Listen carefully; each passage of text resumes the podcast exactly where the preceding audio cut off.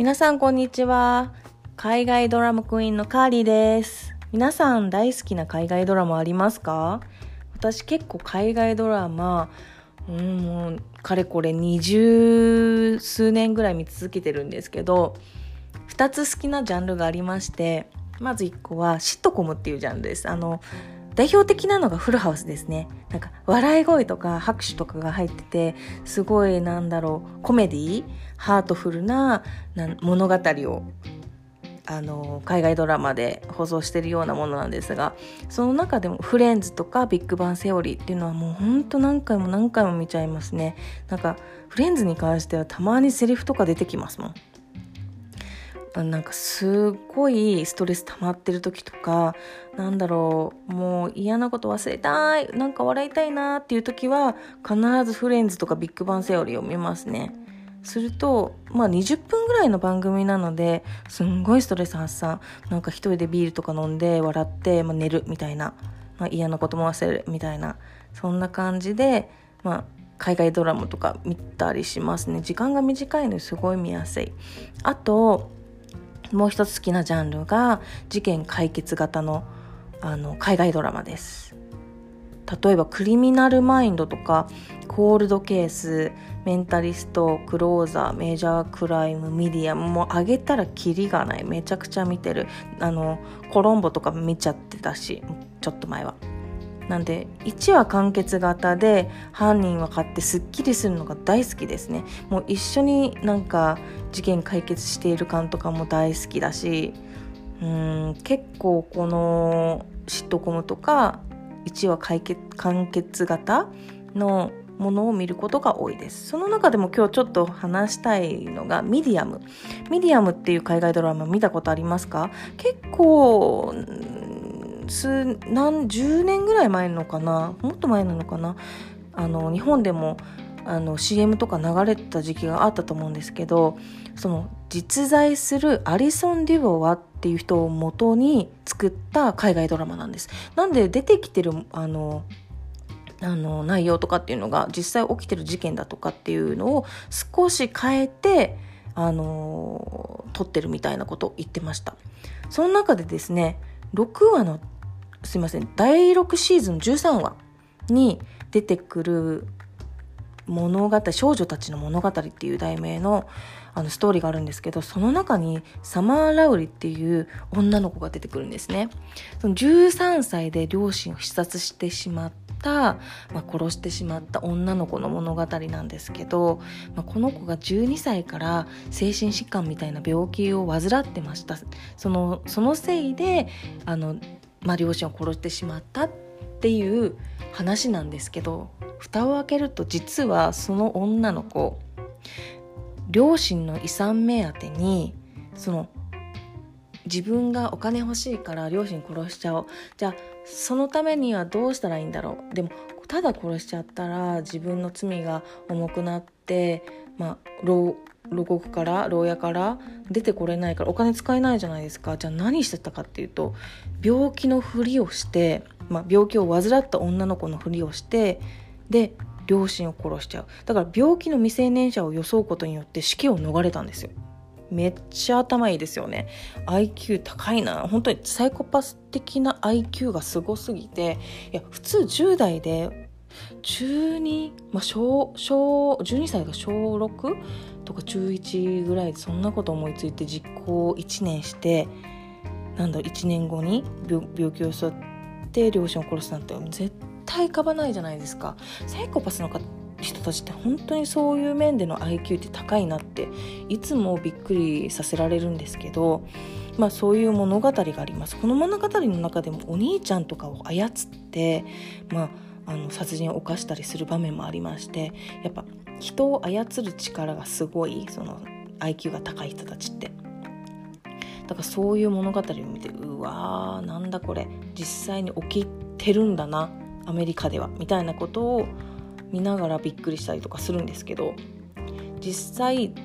この物語に似た事件がアメリカで起きてたんです。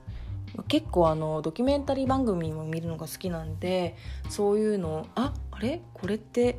ミディアムで出てたやつじゃんとかミディアムの物語にすごい似てる事件だなって思ったのがあってそれをちょっと紹介していきたいんですけど、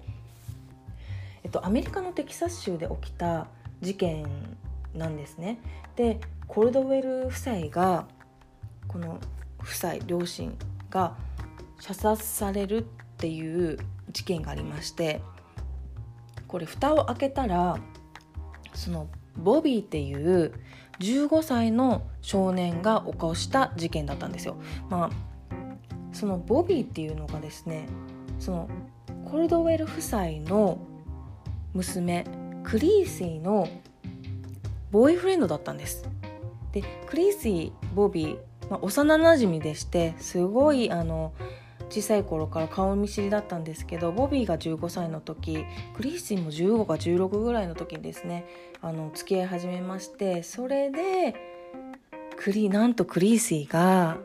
まあサマー・ラウリと似てるんですけどボビーをそそのかして両親を殺させた。っていう物語なんです。でも物語っていうか実際に起きた事件なんですけども。でボビーはなんと彼女に操られて殺してしまったっていう蓋を開けたら、まあ、裁判の時にそう判明したんですけど実はボビーとクリスティ付き合い始めて文通とかをしてたんですね。でその中にはやっぱり愛してるよ今日こんなことあったよっていう普通の文通の中にもやっぱ両親のこと、まあ、特に父親のことですね暴力受けてるだとかこういう風な感じなんだよねとかって悩みを書くような文通もしてたそうです。でクリーシーはボビーにお父さんから逃れたいからお父さんを殺してほしいとかって言って結構迫ってたんですよ。なんですけどボビーはうーんためらってたわけですね。どうしようかな。いやいや殺すべきではない。みたいな。なんですけど結局殺しちゃうというのも決定的なことがありましてある日なんかちょっとだけ連絡取れない時期があったみたいでクリーシーと。でクリーシーに連絡した時にまあいろいろ言われるわけですよ。父親から性的暴力を受けたとかもうその内容がすごいひどくって。でもうボビーは思うわけですよ彼女を守るのは自分しかいないもう自分が守らなきゃまあ15歳の男の子ですよねで自分の大好きな彼女がそういう風にされてたら、まあ、どうしても止めたいわけですよその行為を。なんでそのクリーシーがお父さんの銃を盗んでそれをボビーに渡しちゃうんですね。でボビーは決心するわけですよもうやっちゃおうと。でボビーは両親の家に行ってこの盗んだ、まあ、そのお父さんの銃で殺してしまうわけです。で結局裁判の時にこの事実を知るわけですね。実はこの性的暴力は、全然なかったと。というのもまあ事実は小説よりきなりというわけでしてこのお父さん生き残ったわけです。2発の銃弾を受けたんですけど生き残りました。でそのお父さんが裁判の時に証言台立つんですよ。でそういうことはなかった。そしてクリーシーはあの人の心を操るのがうまいって証言しちゃうんですね。でボビーは気づくわけです。ああ僕もいいように使われてたんだなと。でクリーシーも友達にですね両親の遺産が入るっていうことを話していたわけですよ。だから結局遺産目当て自分のことしか考えてない周りは見えてないそのクリーシーのあの犯した、うん、罪なんですけどこのクリーシーもボビーもなんともう10代で牢屋に入っちゃってまだ出てきてこない。もちろんそうです。だって終身刑なので、まあ、裁判再犯再もう一度裁判してボビーとかはあの罪を軽くしてもう出たいっていうのも今やってるみたいなんですけど結局まだ出られてない状態まあ今もう40代ぐらいになってると思うんですけどなんでこういう物語、まあ、実際の話なんですけどそういうの聞くとああこういうの本当に起こるんだなっていうふうに思ったりします。恐ろしいですよね。まあ海外は結構サイコパス的な事件まあ日本も最近増えてると思うんですけど多いですよね。で今回はちょっとこういう怖い系を話したんですけどまあいずれ次回でもいいんですがなんかあの海外ドラマを見ながらあ全然日本と違うとかあこういうのいいなとかこういうの困るよねとかっていうのがあればいろいろ話していきたいなと思っています。でも結局事件解決大好きなんでこういうなんだろうサイコパス的な話も結構多くなるかもしれませんがお付き合いどうぞよろしくお願いします。じゃあ今日は聞いてくれてありがとうございます。では See you next time!